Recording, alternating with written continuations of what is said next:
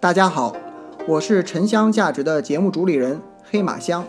我们节目的亮点是以沉檀龙麝四大香料中居首的沉香为知识切入口，带大家比较全面系统的了解沉香，走进中国香文化。中国的香文化有着源远流长的历史，在华夏文明诞生之初。我们的祖先就将香文化融入了进来，并成为这个悠久灿烂的人类文明中浓墨重彩的一笔。从有文字记载以来，绵延数千年的中华文化发展史来看，中国的香文化是整个华夏文明中极其重要的组成部分。第一讲，先秦时期的香文化。北宋人丁谓在《天香传》中说道：“香之为用，从上古矣。”由于上古时期的历史漫长而久远，特别是这一时期中很长一段时间尚未形成完整的文字体系，从而也就没有能留下完整详尽的文字记载。因而，我们的祖先究竟何时开始用香，已无从查考。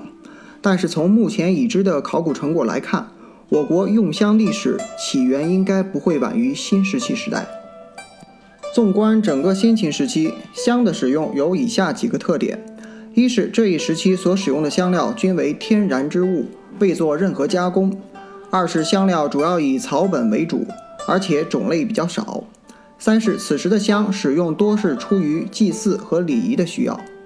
古人用燃烧香草而形成袅袅上升的香烟的方式祭天求福，正是想通过香气的上升来表达自己对上天和神明的敬意。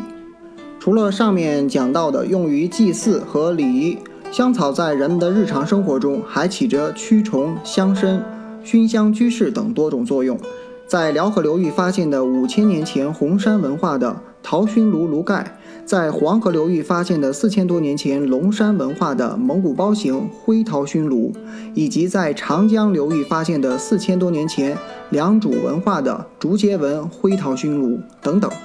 这些考古成果都是上古生活用香的最好证明。古人上香，无论是学者还是诗人，都常常会借助香来表达自己的思想。《左传》中说到的“明德维新”，就是儒家学者借助香来阐发自己的政治理想。香草也常出现在这一时代的文学作品中，在伟大诗人屈原的《离骚》《九歌》等诗篇中，就记载了许多香草，如《离骚》中的“护江离与薛止溪，任秋兰以为佩”，《九歌》中的。玉兰汤兮木方，华彩依兮若英。可以看出，在这些诗里，香草是圣洁高贵和超凡脱俗的象征。综上所述，作为中华文明史的重要组成部分，用香从它产生之日起，就蕴含着一种深邃的内涵和高贵的气质。在先秦这一漫长的时期里，香逐渐进入人们日常生活的方方面面，并以其独有的物质和精神价值。为人们所推崇和喜爱。感谢本节目的作者刘岩和冯玲英老师，感谢您的收听。如果觉得有价值，请您订阅分享。有对沉香感兴趣的朋友，也可以加我的微信“黑马香”的全拼，或搜索公众号、视频号“眠香”，睡眠的眠，沉香的香。祝您睡得香，更健康。